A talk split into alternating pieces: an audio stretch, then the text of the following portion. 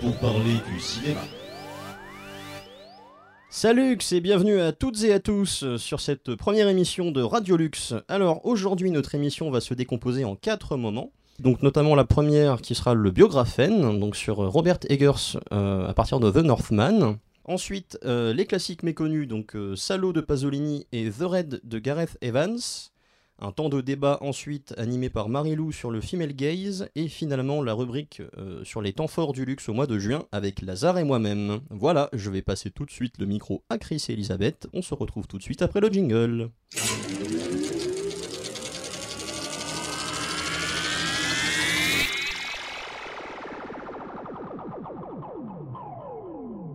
Et voilà donc notre première rubrique aujourd'hui, le biographène. Mais dis-moi Chris, qu'est-ce que c'est que le biographène finalement?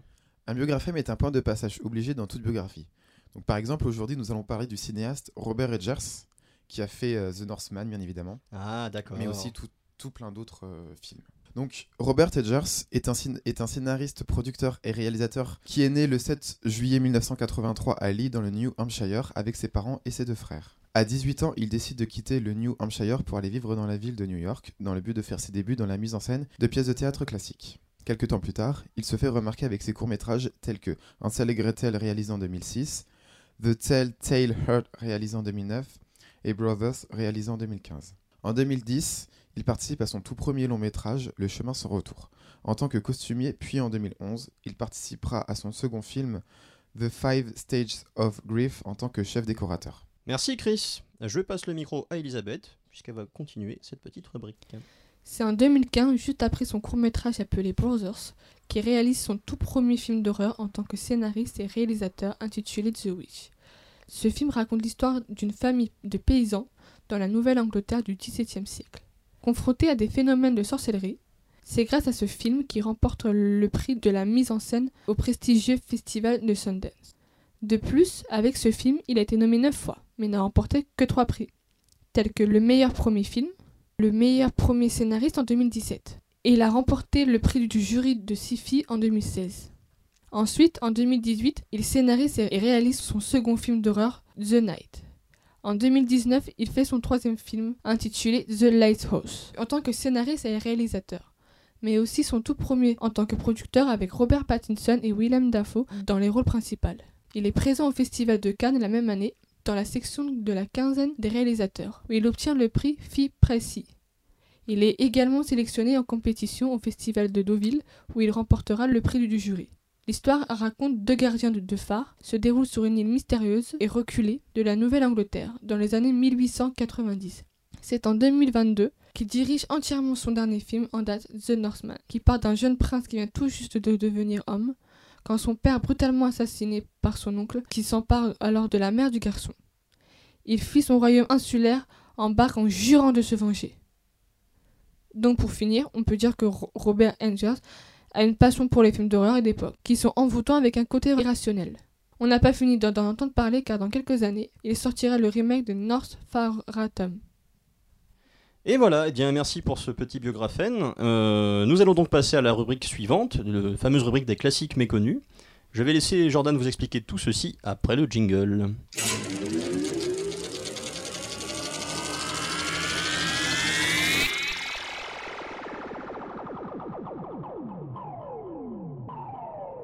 Merci Maxime. Bonjour à tous. Aujourd'hui, je vais vous faire découvrir un classique assez méconnu en France et qui, nous vient tout droit du cinéma indonésien. J'ai nommé The Raid. Pour rappel, cette rubrique est destinée à faire découvrir ou redécouvrir des classiques, soit oubliés par le temps, soit qui ne sont pas parvenus à se faire la place qu'ils méritent dans nos frontières. Comme je le disais précédemment, nous allons parler de The Raid, film réalisé en Indonésie par Gareth Evans et produit par la société de production indépendante XYZ Film, basée aux États-Unis, connue notamment pour The Raid et sa suite Berental sortie en 2014, mais également Tusk ou encore Chasseuse de géants. Ce film est également à l'origine de l'arrivée aux États-Unis d'Iko Uwais, avec un rôle dans Man of Tai Chi de Keanu Reeves, Star Wars épisode 7 Le réveil de la force de J.J. Abrams, ou encore 22 Mile de Jeff Russo, où Iko partage l'affiche aux côtés de Mark Wahlberg. The Raid, ou Serbian Moat dans sa version originale, nous raconte l'histoire de Rama, une jeune recrue au sein d'une unité semblable au SWAT mais qui n'est jamais nommée et qui se voit être affectée à une mission. Arrêter tous les criminels d'un immeuble tenu par Tama, une légende de la mafia qui se sert de celui-ci pour louer des appartements aux criminels cherchant à se cacher, mais également pour y produire de la drogue en quantité conséquente. L'assaut est à quelques minutes de se lancer que Rama a l'air inquiet face au visage d'un des bras droits de Tama, Andy, sans que l'on sache pourquoi, tandis que le deuxième bras droit est décrit comme une bête enragée prêt à tout pour son maître. Une fois sur place, rejoignant le lieutenant à l'air inquiet Wayu, l'équipe avance avec discrétion et efficacité jusqu'au sixième étage de l'immeuble, et c'est ici qu'ils vont se faire repérer par un guetteur, abattu après que l'alerte ait été donnée. L'étau se referme sur l'équipe qui se voit alors enfermée dans un immeuble dont les résidents connaissent tous les recoins, tout en découvrant qu'il est impossible d'appeler les renforts à cause de la nature de cette mission, qui reste un mystère. Contrairement à ce qu'aurait voulu nous faire croire la jaquette française du film, avec un avis de presse qui nous avertit que nous allons faire face à 90 minutes de pure action, évoluant entre une tension soutenue et une ambiance sobre mais pesante, c'est selon moi ce qui fait le plus gros point fort du film. Dès l'introduction, on ressent qu'un drame est à venir. Le plan s'ouvre sur une arme de poing posée sur une table de chevet dans une pièce sombre, à côté d'une montre dont le tic-tac est le seul son audible, suivi d'un enchaînement de plans des prières de Rama et de ses entraînements physiques, avant qu'il n'enfile sa tenue. On découvre ensuite sa femme enceinte qui s'inquiète pour lui, puis un vieux personnage à qui Rama dit Je vais le ramener, et on enchaîne sur le titre du film. Au-delà d'une présentation sobre du personnage, son activité et ce à quoi il tient notamment, le film nous donne déjà le ton. Quelque chose de grave se prépare et nous ne savons pas quoi si nous n'avons pas lu le titre du film. Le tic-tac de la montre étant seul à rythmer le son pendant les prières de Rama, on pourrait peut-être même faire le rapprochement avec le jugement dernier ou quelque chose qui s'en rapprocherait potentiellement dans la confession du personnage. C'est également la foi de ce dernier qui est présenté et qui est un trait dont il aura plus que besoin pour la suite du film. Évidemment, la tension se fera plus ressentir par la suite, mais on pose déjà les bases ici. Bases qui seront malheureusement estompées dans le second opus, préférant faire évoluer le personnage principal dans plusieurs cadres et en se focalisant sur le côté action et chorégraphie. En parlant de la chorégraphie, j'ai fait exprès de sauter un détail très important concernant l'acteur de Rama, à savoir qu'Iko Uwais pratique le penchak silat, composé de différents arts martiaux originaires d'Indonésie ce qui est à l'origine d'un autre des grands points forts du film. Les chorégraphies des scènes de combat sont léchées, à la fois impressionnantes de par les techniques employées du penchak silat, mais parfois un tantinet brouillon, selon moi dans le but de garder un côté plus réaliste, et également tirées en longueur sans que cela ne pose problème justement grâce aux chorégraphies incroyablement réalisées par Iko et son compère Yayan Ruyan, qui joue le rôle de Mad Dog. Les scènes de combat rapprochées sont donc explicites avec beaucoup de violence et de sang, sans trop rentrer dans l'horreur graphique selon moi, mais je pense qu'il est important d'en être averti avant de le voir. En revanche, en ce qui concerne l'horreur, j'aimerais revenir un instant sur l'ambiance du film. Car en effet, celle-ci emprunte au cinéma d'horreur, notamment durant les scènes précédant l'action intense.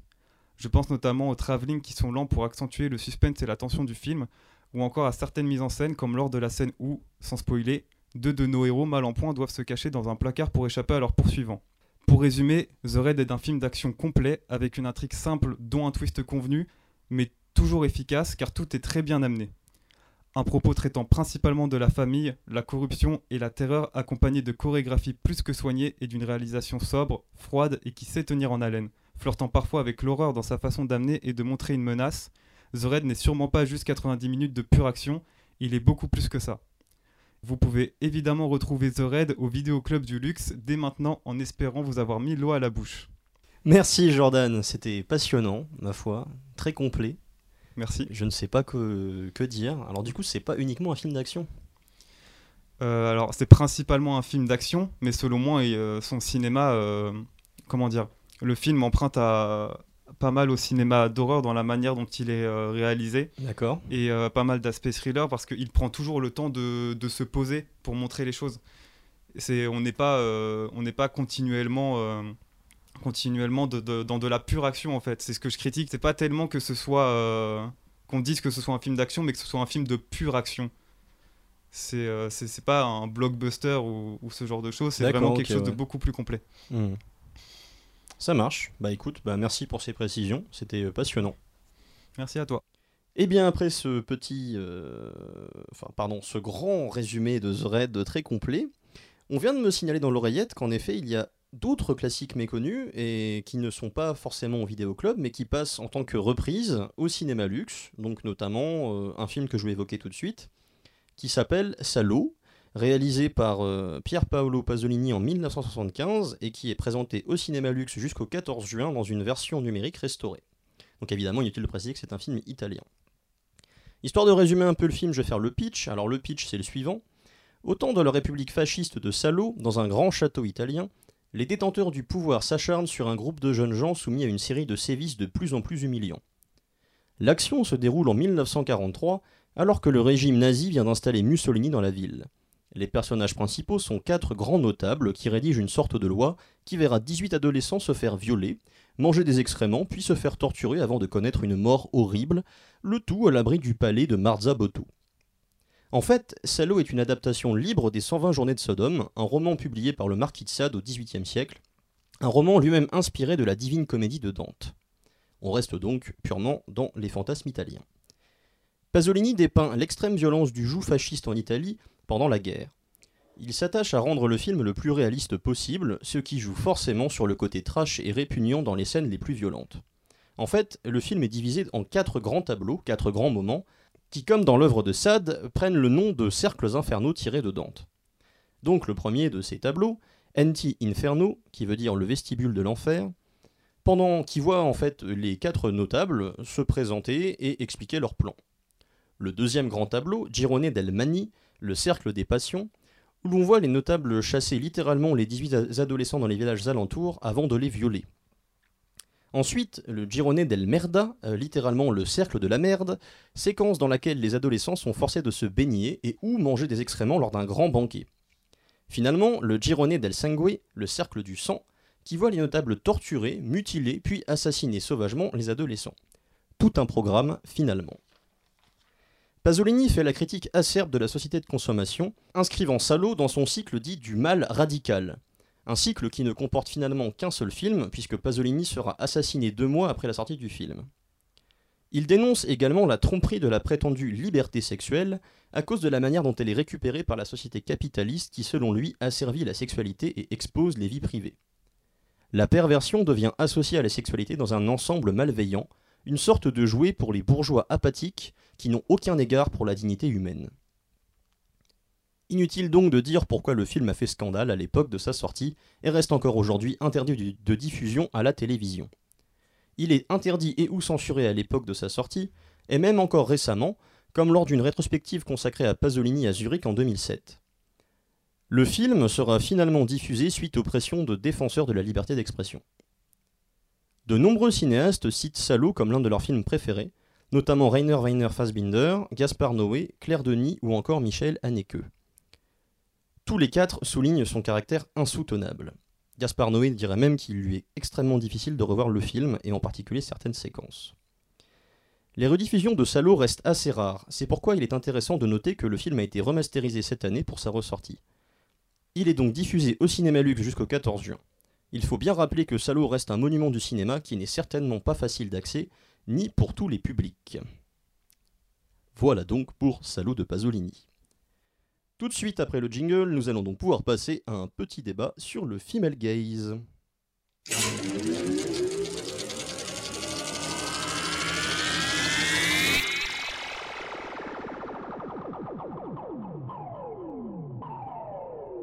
Et voilà, donc après notre ami Pasolini, euh, nous allons donc passer à la rubrique du débat. Euh, donc oui, tout autre chose, hein, puisqu'on va évoquer le female gaze avec Marilou et aussi Lazare qui nous a rejoint, voilà, notre invité du jour, Lazare du Cinéma Luxe et qui pourra aussi euh, parler avec nous donc de ce sujet. Donc Marilou, vas-y, je te laisse introduire. Donc euh, le male gaze a été théorisé en 1975 par Laura Meuvelet, une, une réalisatrice britannique et militante féministe. Donc il désigne la manière dont le regard masculin s'approprie le corps féminin.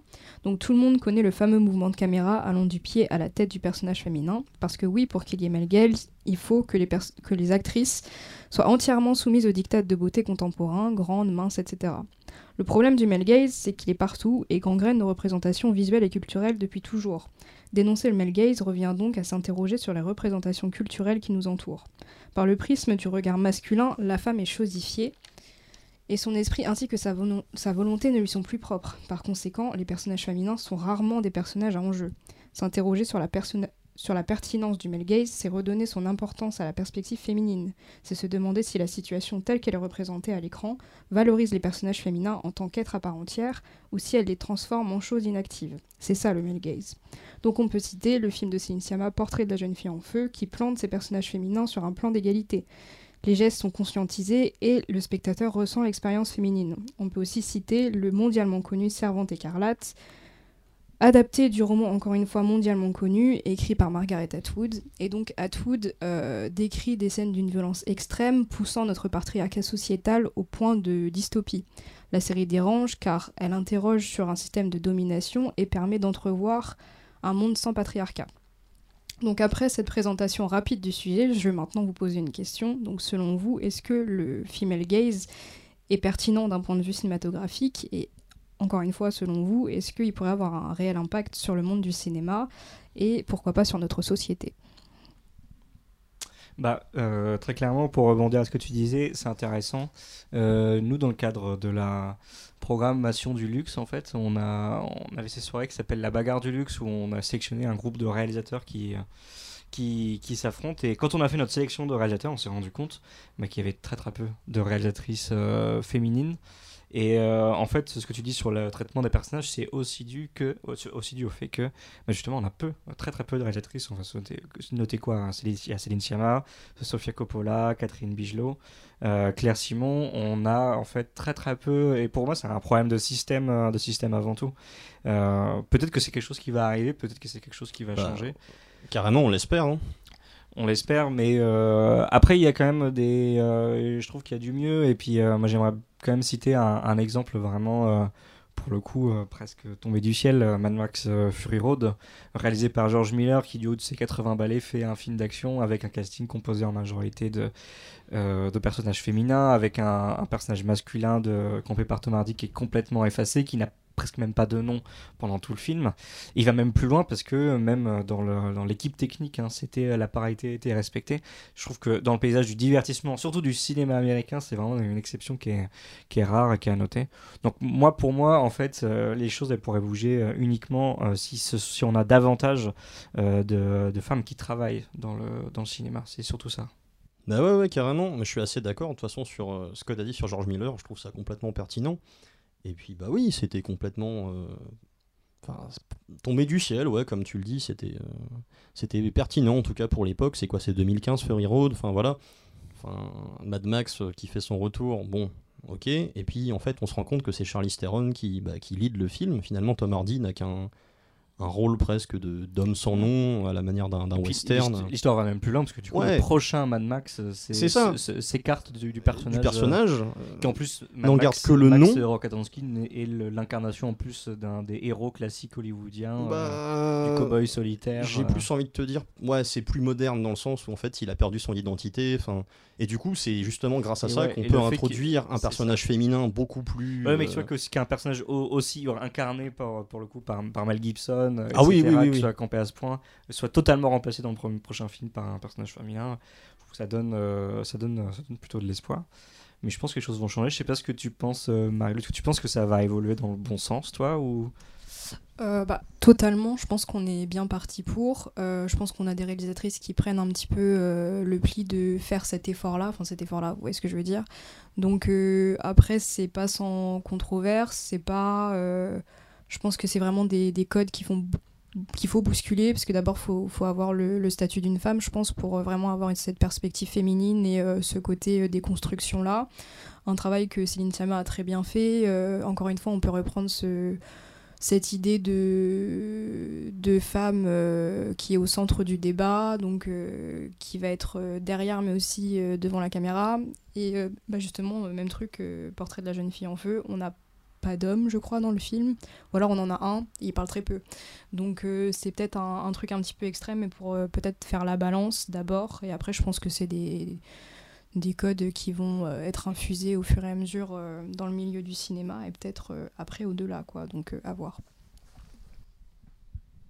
C'est assez étonnant que, je sais pas, ça, ça me revient d'un seul coup, mais en France, on a aussi euh, une femme qui s'appelle Julia Ducournau, qui a fait, euh, ah oui, c'est vrai, qui a fait euh, Grave et Titane, en plus, qui est dans un milieu plutôt assez masculin, parce qu'elle fait des films de genre.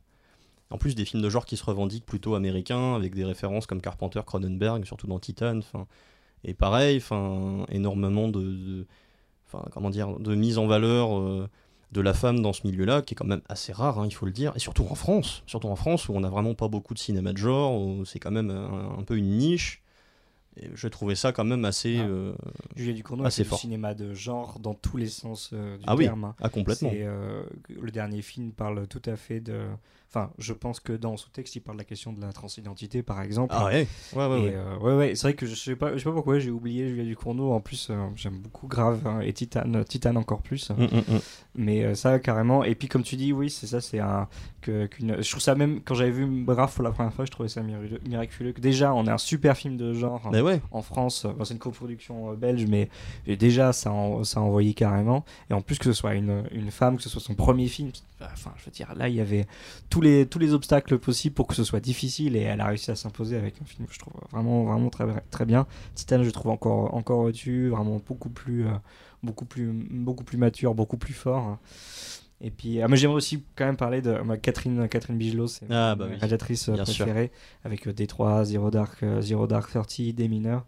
Euh, alors elle, pour le coup, c'est une réalisatrice, mais elle n'a quasiment que des mecs euh, dans ses dans ses ses- castings. castings. euh, Alors, il y a quand même, enfin, je, je dis ça, je généralise, mais par exemple, Point Break, c'est un film sur des sur des des surf- sur des surfeurs, Ouais, c'est des ça. surfeurs braqueurs.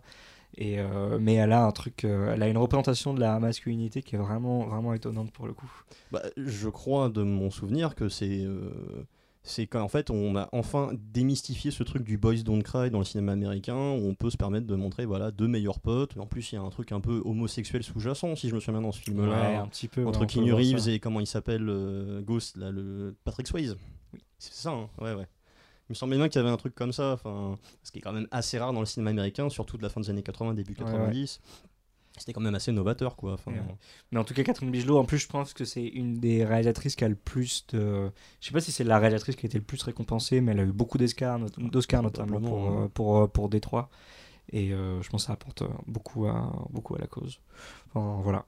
C'est, euh, je, la suis de, je la suis de près. Julia Ducournau aussi, hâte Ouais, de, oui, voir, oui, de voir oui. ce qu'elle va faire par la suite. Complètement, entièrement d'accord, ouais. Non, mais en tout cas, voilà, moi, le female gaze, je trouve ça super important dans la démystification, dans la déconstruction, en tout cas, du patriarcat, ne serait-ce que dans le cinéma, dans les séries télé, enfin, même des séries télé assez récentes, comme The Deuce, par exemple, euh, des types qui ont fait The Wire, euh, je crois que c'est Georges Pelicanos et je sais plus comment, David Simon, qui va, en fait, explorer le milieu de la prostitution dans le New York des années 70-80, mais du point de vue féminin, en fait, avec, euh, justement, des associations féministes, euh, comment on fait pour éviter que le porno devienne un truc euh, très masculin, enfin, qui est vraiment euh, que les femmes soient replacées au centre. Et vraiment, le personnage principal de cette série, c'est euh, Maggie Gyllenhaal, donc la sœur de Jack Gyllenhaal, qui est du coup, elle aussi, en tant qu'actrice, euh, une porte-parole assez, euh, assez vivace euh, bah, du féminisme dans le cinéma. Enfin, après, voilà, on vit quand même à une époque où même Adèle Haenel va plutôt quitter le milieu du cinéma parce qu'elle le trouve beaucoup trop fermé, beaucoup trop euh, cloisonné dans le milieu du, bah, des hommes et du patriarcat. Ouais, c'est, une, c'est une, une inertie super, euh, super lente en fait. C'est Euh, ça, ça prend tout- son tout temps. Prend, tout prend un temps fou. C'est, euh, mais c'est, très frustrant. Et puis, qu'on- enfin bref, c'est un vaste, vaste sujet. Je sais pas si vous voulez rajouter, sujet. rajouter Ouais. quelque chose sur le sujet. Ok, bon. Et ben voilà, tout est clair. Bah, je crois que c'est assez clair. Bon. En tout cas, il y a encore énormément de choses à dire sur ce sujet-là. Et je pense qu'on n'a pas fini d'en entendre parler. Et j'espère que on pourra toujours aller de l'avant euh, par rapport à, ce sujet extrêmement important. Voilà, donc écoutez, bah, euh, merci à vous tous euh, pour le débat. Et puis bah, on passe tout de suite à la rubrique spécialement dédiée au cinéma luxe.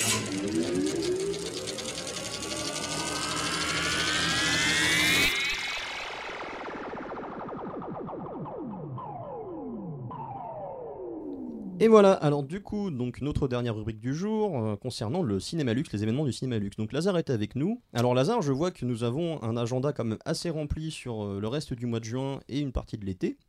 Alors tout d'abord, moi j'ai le 19 juin euh, les petits déjeuners au luxe. Alors qu'est-ce que c'est en fait? Alors oui, effectivement, tu le dis, on a un agenda, chargé, hein. comme, euh, comme toujours, il y a beaucoup trop de trucs. Euh, oui, alors les petits déj du luxe, en fait, c'est ça va être la deuxième, la deuxième petit déj. On avait déjà fait, déjà fait ça il y a quelques semaines. Ce sont les bénévoles, les bénévoles du luxe qui préparent un petit déjeuner. En fait, le, principe c'est que pour, pour 15 euros, vous avez petit déj et puis après un ticket pour le film, le film de votre choix. Euh, voilà, il y en aura trois qui passeront le matin. Vous allez voir celui que vous voulez. Et puis euh, voilà, tout est tout est fait euh, local. Oh, c'est un de nos projectionnistes qui fait le pain et, et les pâtisseries. On a une des bénévoles qui fait la salade de fruits, tout ça. Enfin, on a, on s'est vraiment démerdé pour avoir que des trucs, que des trucs du coin. Donc voilà, c'est cool. C'est géré par Pascal et Laurent, euh, deux, deux, deux bénévoles, mes, mes bénévoles préférés. hein. Là, je- les, les mots sont lâchés. Euh, euh, voilà. Euh, et euh, bah, c'est cool. N'hésitez pas, n'hésitez pas à passer. Il n'y a pas énormément de place. Donc, euh, Alors, c'est des réservations pouvez- sur Hello Ouais, Asso, les c'est ça réservations sont déjà ouvertes sur Hello Asso. Vous pouvez retrouver toutes les infos sur euh, notre site internet. D'accord. Alors, du coup, le même jour, toujours le 19 juin, à 3h30, le Luxe reçoit Michel Leclerc. Oui, c'est ça. On reçoit euh, Michel euh, Leclerc pour le film euh, Le goût et les couleurs. Donc là, ce sera en avant-première. Euh, N'hésitez pas à venir nombreux. Lancer un horaire d'après-midi, c'est jamais, jamais simple, mais ça vaut carrément le coup. D'accord, super. Donc ensuite, plus tard dans le mois de juin, le, 20 le 24 juin, nous avons apparemment donc la soirée Elvis, Baz Luhrmann. Ouais, ça, ça va être. euh, là, on, on arrive dans l'été. Les, les- les gros films qu'on va passer se- vont se faire rares. Elvis, euh, ça va être le seul gros gros film qu'on va passer à cette saison. Euh, ouais, c'est le nouveau Baz Luhrmann, on est content de le passer. Il se fera donc l'objet euh, d'une- d'un Lux Picture Show. Alors, on va passer qu'un seul film. D'habitude, on passe deux films ouais. pour les Lux Picture Show, mais vu la durée de celui-ci, on voulait pas prendre le risque d'une soirée qui termine trop tard. Donc, il y aura un gros blind test avec plein plein de trucs à gagner. Aïe aïe aïe. Euh, voilà, battez-vous et révisez bien vos classiques. Allez, va falloir chanter du Elvis. Ok, alors ensuite on passe au mois de juillet. Alors du coup, le 3 juillet, un film mystère. Ouais, c'est ça. Et je peux d'ores et déjà vous annoncer, pas le film mystère, mais je Mmh. peux vous annoncer que le film a été choisi, que ça va être trop trop bien. Je ne peux pas vous en dire plus. Suivez-nous sur les réseaux sociaux pour avoir des indices. Euh, voilà, le tarif, c'est un tarif unique. hein, cette séance, c'est 4 euros, 4,50 euros. Vous venez euh, voir un film. Je pense que personne ici parmi, parmi vous ne l'a vu, mais c'est une tuerie absolue. Voilà, intéressant, ça met l'eau à la bouche. Et du coup, tout l'été, les vendredis, on reprend le format euh, Lux Picture Show? Eh ben oui, mais sous une forme un peu différente parce que euh, en fait, on aimerait bien faire euh, ce qu'on appelle donc un Summer Picture Show. Euh, en fait, c'est tous les vendredis, juillet, août, on va passer un classique du cinéma. Euh, alors, c'est des films qui sont en ressortie sur des rétrospectives. Je peux pas en dire plus euh, sur la programmation. On essaie de faire un truc un peu cool, un peu estival, pas des films euh, plombants ou trop ou trop déprimants. Là, c'est l'idée, c'est vraiment dans une programmation euh, un peu un peu feel good. T'as déjà un peu quelques titres pour nous annoncer? Moi, non, parce que. Alors, je. pff, moi, il y a un de mes films préférés qu'on va passer. Paris, Texas? Non, pas Paris, Texas. Pas, tout de suite, pas tout de suite. Euh. Mais euh, Alexandre le Bienheureux, potentiellement, moi, que j'aimerais beaucoup passer euh, si, les, si la Warner, parce que c'est la Warner qui détient Ah. les droits, euh, nous autorise à le passer. Alexandre le Bienheureux, ce film incroyable où après. des années de labeur, un, un jeune agriculteur se décide de, tout arrêter, de ne faire que dormir. Voilà, mon projet de vie sur le long terme. en tout cas. Ouais, je vois. Ok. Bah écoute, merci Lazare pour ce petit agenda. J'espère que ça aura été très, très instructif pour tout le monde. Et puis n'oubliez pas le vidéo club, hein, toujours disponible euh, au rez-de-chaussée du luxe, voilà, près de la de l'espace restauration. Eh ben écoute, euh, merci Lazare d'être euh, notre invité aujourd'hui. Et puis bah merci à vous tous et toutes. Et puis du coup, bah on peut conclure. Et puis bah on se dit à très bientôt pour une prochaine émission. En attendant, on vous dit salut et à bientôt.